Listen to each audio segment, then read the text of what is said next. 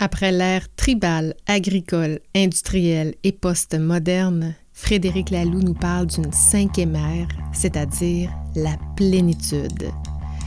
Mais qu'en est-il de cette plénitude? C'est ce dont je te parle aujourd'hui. Bring me the next shiny new thing. Bienvenue dans mon univers.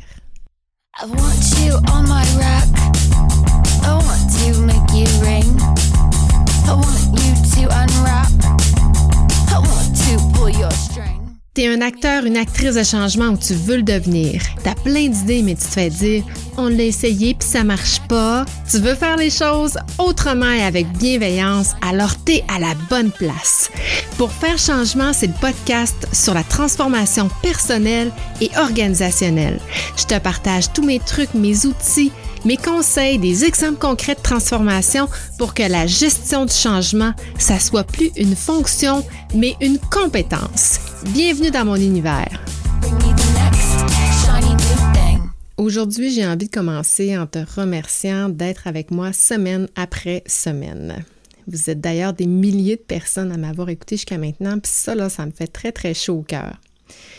D'ailleurs, ben, je publie normalement mes épisodes euh, sans flafla -fla, les lundis matins. Puis euh, ensuite, je le fais de façon plus officielle euh, le mardi dans mon infolettre. Puis ensuite dans, les, dans mes différents réseaux sociaux le reste de la semaine.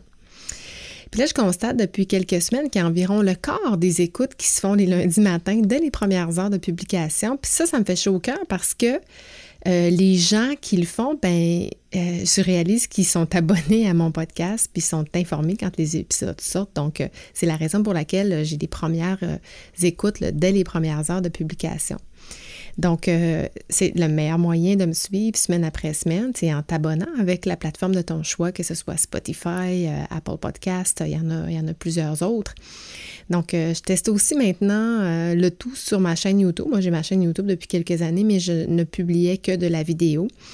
Et euh, mon merveilleux Lucas m'a transféré, euh, ben, pas tout, mais c'est en cours de, transfert tous mes épisodes vers d'audio vers le YouTube. Donc, je fais des tests, puis je vais voir euh, comment ça réagit. Puis, je t'invite d'ailleurs à me, à me partager tes commentaires, tes suggestions à cet effet-là. Alors voilà, revenons à notre sujet du jour, la plénitude, parce que c'est pas d'hier qu'on parle de transformation de l'humain. Puis là, on est rendu, oui, à la plénitude, mais ça a commencé quelque part tout ça. On a juste à penser euh, à Daniel Goldman, hein, sûrement que son nom, euh, soit tu le connais ou son nom dit quelque chose euh, dans les années, le début des années 2000. il n'y a pas si longtemps quand même qu'il a commencé à avoir des demandes pour intégrer des formations sur l'intelligence émotionnelle dans les entreprises aux États-Unis. Parce qu'en fait, Daniel Goldman, c'est le précurseur de l'intelligence émotionnelle. C'est lui qui a osé en parler en premier. En fait, c'est lui qui a osé parler d'émotions, puis en plus dans le monde professionnel. Donc, euh, et là, on évolue euh, depuis, euh, évidemment, là, tu connais des noms comme Mathieu Ricard, qui est un moine bouddhiste, Alexandre Jolien, qui est un psychiatre français. Tu connais certainement des noms comme Isaac Getz, Brian Robertson, qui est un Américain, Isaac Getz, qui est un Français. Et aujourd'hui, je veux te parler particulièrement des idées qui sont partagées par Frédéric Laloux. Euh, parce que j'ai réalisé dans les dernières années que Frédéric Laloux euh, influence, a influencé énormément d'entreprises, surtout françaises, mais de plus en plus en Amérique du Nord avec, euh, avec ses nouvelles idées. Et ce que Frédéric Laloux dit, c'est que on serait à une époque où on rentre dans une cinquième ère euh, de transformation, d'évolution de société. Il, ne dit, il dit qu'il ne connaît pas encore le nom de cette ère, mais lui pense que c'est vraiment une ère de plénitude. Je les ai énumérés en début d'épisode, mais rappelons-nous qu'il y a quatre ères de l'évolution de notre société depuis qu'on fait de la gestion. Donc, euh, il y a plusieurs milliers d'années, on a vu l'évolution des sociétés en commençant par l'époque où on a où on se formait en tribus, où on s'organisait pour survivre. On a réalisé que seul, euh, on ne vivait pas très longtemps. Donc, euh, l'ère tribale qu'on appelle, là, euh, où les tribus ont commencé à s'organiser ensemble pour notamment chasser le mammouth. Ensuite, l'ère traditionnelle et agricole, c'est là où on a commencé, on a commencé à s'auto-organiser et à créer des biens de subsistance avec l'agriculture. L'agriculture euh, qui existe encore évidemment, qui est euh, la façon pour nourrir nos besoins de base, hein, s'alimenter. Vient le troisième ère scientifique et industriel. C'est là, c'est au début du 18e siècle, ce qu'on appelle la révolution industrielle, c'est le passage d'une économie qui est fondée de l'agriculture vers une économie qui repose sur la production mécanique et industrielle. C'est là qu'on a commencé à produire des biens manufacturés dans des entreprises, donc des entreprises qu'on nomme maintenant des entreprises manufacturières. Et la quatrième ère postmoderne, qui est plus récente, hein, c'est assez récent même euh, depuis 20-30 euh, ans maximum, où là, on va commencer à avoir des cultures axées sur des valeurs plus humaines. Et euh, bon, selon la logique de Frédéric Laloux, c'est bien qu'on considère l'humain, mais on est au tout début de nos considérations humaines dans les entreprises. Mais ce qu'on réalise, c'est que plus l'humain évolue, plus les aires sont de courte durée. Donc, d'ailleurs, l'ère postmoderne, si on suit la logique de, Frédéric Laloux, l'ère postmoderne aura duré peut-être 20 euh, à 40 ans, alors que euh, l'ère tribale et traditionnelle ont peut-être vécu à, ces deux-là ensemble euh, des milliers d'années et l'ère industrielle des centaines d'années. Donc, on voit que ça va de plus en plus rapidement. Dans son ouvrage Reinventing Organization, un grand un ouvrage de plusieurs centaines de pages que euh, je te résume dans les prochaines minutes. Euh, je te résume euh, pas dans son entièreté, évidemment, parce qu'il y a plein tellement de choses que. Mais je vais te, je vais te résumer l'autogouvernance. Lalou nous montre qu'à chaque fois que l'humanité est entrée dans une nouvelle ère de développement, il a inventé une façon de penser. Il y a en fait, il y a, une, il y a une, une, façon de penser en management qui s'est inventée, qui a suivi ça. Donc, il explique tout ça dans son livre il mentionne qu'un nouveau modèle d'organisation est en train d'émerger, un modèle qui est plus porteur de sens, qui est plus euh, axé sur l'enthousiasme, plus axé sur l'authenticité. Mais ce modèle-là, souvent, ce que moi je constate, c'est qu'on essaie de copier-coller des modèles, mais c'est pas théorique. C'est pas des modèles qu'on peut intégrer de façon théorique. C'est vraiment des façons d'être, et là, on parle de plénitude, mais c'est des façons d'être en toute plénitude. En fait, c'est un état. La plénitude, c'est un état. Et euh, on définit d'ailleurs la plénitude par l'état de ce qui est dans sa totalité, dans son intégralité. Donc, on est loin de l'ère de la révolution industrielle alors que on est en train de transformer euh, euh, ou, fabriquer des, produits avec des machines. Dans les prochaines minutes, je te donne quelques exemples de pratiques de gestion qu'on peut mettre en place dans nos entreprises. Mais avant, je veux revenir sur ce concept, sur ce nouvel ère pour comprendre notre évolution. Donc, comme je l'ai dit il y a quelques minutes, on ne devrait pas faire du copier-coller des nouveaux modèles contemporains qui nous sont proposés, mais plutôt s'en inspirer et d'intégrer progressivement dans nos entreprises ce qui nous parle et ce qui nous ressemble pour ma part, quand je suis en transformation, je ne vais jamais transformer une entreprise en utilisant des mots comme entreprise libérée, entreprise opale ou holacratique, par exemple.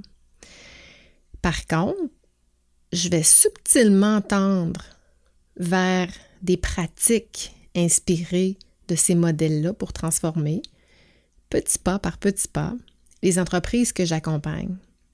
Et c'est ça que je souhaite aider, hein, c'est là où je veux accompagner les agents de transformation à faire ces petits pas-là dans leurs entreprises respectives. D'ailleurs, si c'est des sujets qui t'intéressent, qui t'interpellent, je fais la genèse dans ma formation La méthode V pour se transformer vers des cultures de confiance, euh, de, toutes les pratiques de gestion, mais de l'évolution des rapports de force, de l'évolution des modèles qui nous sont proposés, des pratiques de gestion plus contemporaines qui nous sont proposées. Et jusqu'au 31 octobre, je t'en fais cadeau pour seulement 17 dollars. Donc, euh, tu vas trouver le lien euh, dans les notes d'épisode. Voici quelques exemples de méthodes que les entreprises ont intégrées, en fait, qui ont intégré la philosophie de l'ALU pour aider les, employés, les salariés à se reconnecter à eux-mêmes en toute plénitude. Et là, tu vas voir qu'il y a des choses qui sont un peu dérangeantes pour certains, mais il faut juste s'élever à un autre niveau et comprendre que une pratique seule sans avoir une philosophie autour, c'est sûr que ça ne fonctionne pas dans aucune entreprise. Il faut être capable de monter au balcon et de sentir ce modèle-là. En fait, c'est beaucoup du senti et, non, euh, et non dans un état de rationalité qu'il faut le, recevoir. Donc, euh, quelques exemples, les entreprises euh, qui ont la philosophie pour euh, se connecter à eux-mêmes en toute plénitude, bien, ils vont offrir des espaces qui sont chaleureux, qui sont décorés par les employés, qui sont ouverts aux enfants, qui sont ouverts aux animaux et à la nature dans leurs entreprises. Si par exemple je veux aller euh, prendre une minute de silence, bien, je vais avoir un endroit qui, qui va m'être attribué, dans lequel je vais pouvoir aller le faire en toute quiétude. je vais avoir aussi des moments collectifs pour me permettre de reconnecter avec moi-même. Ces entreprises-là, bien évidemment, ils n'ont pas de signe statutaire, ils n'ont pas de titre. Ils n'ont pas, sont pas, euh, c'est pas hiérarchisé comme on connaît de nos modèles euh, habituels. Ils ont des valeurs claires, traduites en règles de jeu, explicites, qui définissent les comportements qui sont acceptables ou non acceptables. Donc, on va comprendre ça, c'est non, puis ça, oui. Et créer un environnement où l'important, c'est de se sentir en sécurité. Et se sentir en sécurité, c'est sentir que mon opinion ne sera pas jugée, va être acceptée avec grande ouverture, peu importe qu'elle soit retenue ou non, qu'elle ne soit pas jugée. Donc la sécurité, je pense que c'est probablement l'élément le plus important de l'évolution dans notre cinquième ère, c'est que l'employé se sente en sécurité, pas juste sécurité physique, mais sécurité mentale aussi, pour vivre en toute plénitude. J'en ai parlé tout à l'heure, euh, ils offrent des espaces d'introspection, des lieux de silence, des moments de méditation en groupe, des temps de silence. Ils offrent des moments d'introspection, comme je disais, en grand groupe. Il offre de la supervision d'équipe, de la coaching et du coaching par les pairs pour pouvoir euh, pratiquer ces, euh, ces, moments de silence-là. Euh, au niveau du sentiment d'appartenance, ces entreprises-là vont utiliser le storytelling hein, pour... J'ai fait une entrevue, si tu veux en savoir plus sur le storytelling, mais avec Sophie Gaignebet. Tu peux écouter l'épisode 35 à ce sujet-là. Donc, des jeux peut-être plus actés, pour créer un sentiment d'appartenance. Euh, je disais, ils n'ont pas de titre, mais ils n'ont pas de description de tâche non plus. Ils n'ont pas de poste. En fait, ils vont, ils vont donner, ils vont permettre à chacun de moduler leur fonction, leur rôle en regard de sa personnalité. Ça va loin, là.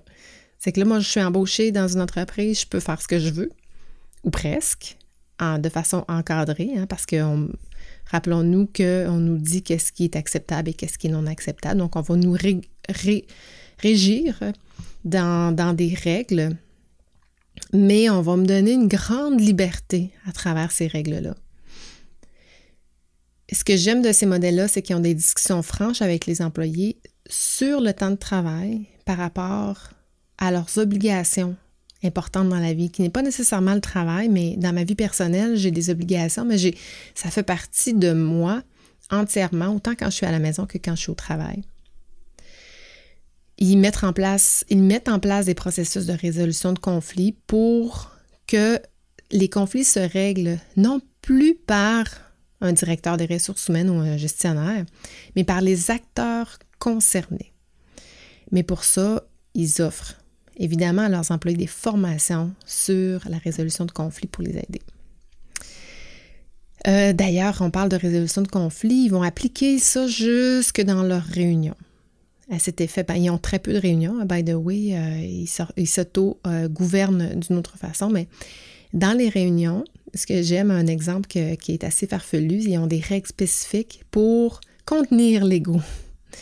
s'assurer qu'on euh, ne gère pas avec son ego ou encore qu'on puisse faire entendre sa voix. Et en parlant de l'ego, j'ai vu des organisations qui utilisaient euh, une cloche. Et là, quand euh, un individu autour de la table voyait une personne rentrer dans son ego, ben, il prend la cloche, subtilement, il la fait sonner. Et la personne a été formée préparée pour oh, réaliser qu'elle est en train de. Elle, est dans son ego et pour reprendre conscience et de revenir à son état de conscience. C'est fort. On est loin de. On est loin des modèles traditionnels. Dans ces modèles-là, dans ces philosophies-là, l'intégrité est une valeur qui est mise de l'avant. D'ailleurs, c'est une valeur qui ressort quand on parle de management responsable, où on dit que l'intégrité s'applique à la fois à l'individu, à l'entreprise et à la société. Donc, c'est très large. Donc, c'est un concept qui est très large, qui nous permet d'utiliser comme euh, l'intégrité comme une boussole pour prendre nos décisions au day-to-day et d'agir en fonction de nos principes, de nos valeurs. Donc, ça, c'est intégré dans ces modèles-là. Ils l'écoutent bien parce que leur pratique de recrutement, d'accueil d'intégration, de formation, d'évaluation de la performance, de gestion des employés se fait plus par les dirigeants, les gestionnaires, mais par les salariés eux-mêmes. Oui, on enlève complètement une strate dans la hiérarchie, ce qu'on appelle, ce qui, nous permet de comprendre pourquoi on appelle ça de l'autogouvernance. Donc, c'est les équipes elles-mêmes qui s'autogouvernent. Les entrevues sont faites par les employés qui vont mettre l'accent beaucoup sur la mission, la raison d'être de l'entreprise. Les programmes de formation, d'accueil euh, et d'intégration, oui, sont développés par, aussi par les employés. Les employés aussi peuvent choisir leur formation qu'ils désirent à travers une méthodologie évidemment concertée. Fait que si ça fait pas de sens, ben il y a quelqu'un qui va le ramener au gros bon sens parce que ce sont des modèles qui nécessitent la sollicitation de l'avis des pairs. Parce que quand on arrive dans... Ça va aussi loin que quand on arrive à faire euh, euh, des achats ou euh, des investissements, ben, les employés peuvent même y participer. Mais par contre, ils ne pourront pas le faire de façon unilatérale. Ils vont devoir demander l'avis de leur père.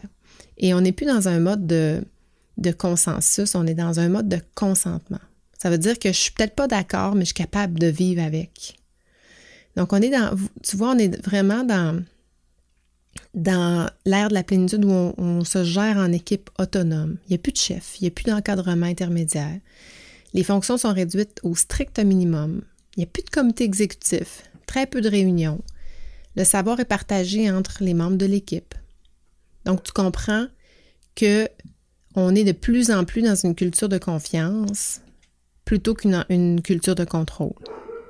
Les groupes de travail sont volontaires. Il n'y a plus d'organigramme, il n'y a plus de description de tâches, il n'y a plus de titres. Les communications, elles, sont gérées aussi par les pairs. Donc, les informations importantes sont transmises aux personnes pour qui cette information-là est importante et le plus importante à savoir au début. Puis ensuite, on va diffuser ça vers les gens qui, pour qui c'est moins important. Donc, c'est plus de l'information. Donc, la communication, c'est du gros bon sens dans, cette philosophie-là et j'informe celui qui a besoin d'avoir l'information. Donc là, je t'entends dire, c'est beau tout ça, mais euh, chez nous, c'est pas possible. C'est sûr que c'est impossible de tout mettre ça en place. Ça, c'est sûr. Mais si je te disais qu'à l'ère industrielle, on se disait la même affaire, qu'on pouvait pas faire en sorte qu'une économie repose sur une production mécanique ou industrielle. Il y avait de la résistance, il y avait la même forme de résistance, il y avait les mêmes craintes de perdre le contrôle de leur entreprise. Et penses-tu que si nos entreprises étaient, étaient toutes restées au stade traditionnel et agricole, elles auraient toutes pu survivre? La réponse, évidemment, c'est non. En 2022, les entreprises ont évolué en même temps que leur ère, que l'évolution de la société. D'ailleurs, si tu n'as pas écouté mon épisode de la semaine passée avec Guillaume Ducharme, le DG du CMCA, je t'invite à le faire. C'est l'épisode 47 qui s'intitule Les quatre clés de réussite de la transformation du CMCA. On parle notamment de cette transformation-là du monde agricole qui autrefois était géré comme en fait, c'est des cultivateurs, des habitants, mais maintenant, c'est dans, cette nouvelle ère, on, les considère davantage comme des entreprises, au même titre que toutes les autres entreprises, à la seule différence qu'elles sont dans le domaine agricole. Comme je l'ai dit plus tôt, plus l'humain évolue, plus les aires sont de courte durée. Le monde du travail dans les prochaines années va tellement évoluer rapidement que si on ne s'ouvre pas maintenant sur d'autres paradigmes, d'autres pratiques de gestion, c'est notre survie qui en dépend.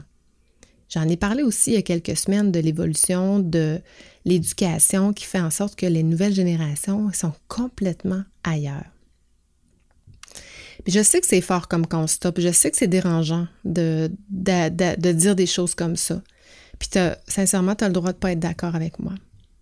Je te dis par contre qu'il nous reste maximum 5 à 10 ans pour s'adapter on est loin d'être à intégrer des tables de baby-foot puis des machines à draft dans nos entreprises. C'est bien, c'est le fun, ça, c'est stimulant, je, l'ai vécu puis j'ai bien aimé ça. Mais on est ailleurs dans une transformation complète qui va bien au-delà de ça, qui va dans le bien-être de l'individu dans sa plénitude.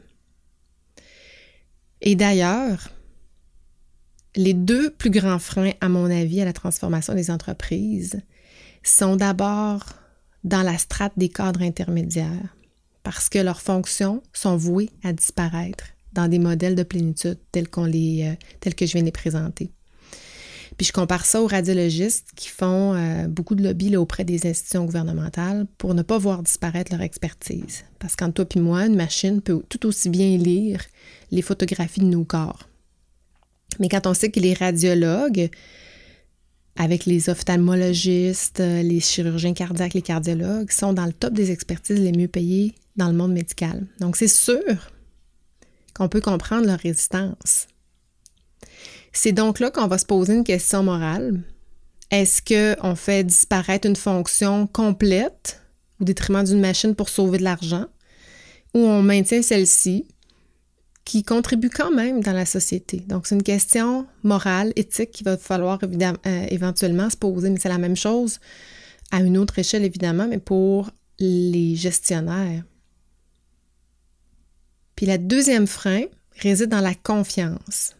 Depuis longtemps, on a comme paradigme que les employés ne sont pas capables de prendre des décisions, alors que selon la Lou, quand les collègues travaillent en, petite équipe soudée par la confiance, quand elles disposent de toutes les ressources et de toute l'autorité nécessaire pour prendre leurs décisions qu'ils jugent qui sont nécessaires, ben, il y a des choses extraordinaires qui se produisent. Évidemment, tout est une question d'équilibre, d'ouverture, mais surtout, il faut y croire et vouloir aller vers ces modèles-là, mais une bouchée à la fois. Je me rappellerai aussi toujours la parole de Jean-Baptiste Dernancourt qui a transformé les carrefours en Europe vers des pratiques qui sont axées sur la confiance. Euh, les carrefours, ça, c'est pour euh, les, Nord-Américains, c'est comme les Walmart en Amérique du Nord. Donc, c'est gros, c'est big. Donc, euh, Jean-Baptiste a dit, si je refaisais une transformation, je ne le dirais pas, je le ferais parce que ça permet d'y aller petite bouchée par petite bouchée et de ne pas proposer une finalité. Alors voilà, c'est tout pour moi aujourd'hui. J'espère que ça t'a plu. N'oublie pas que tu peux te procurer mes deux premiers modules de la méthode V pour une transformation vers des modèles axés sur la confiance, donc jusqu'au 31 octobre prochain.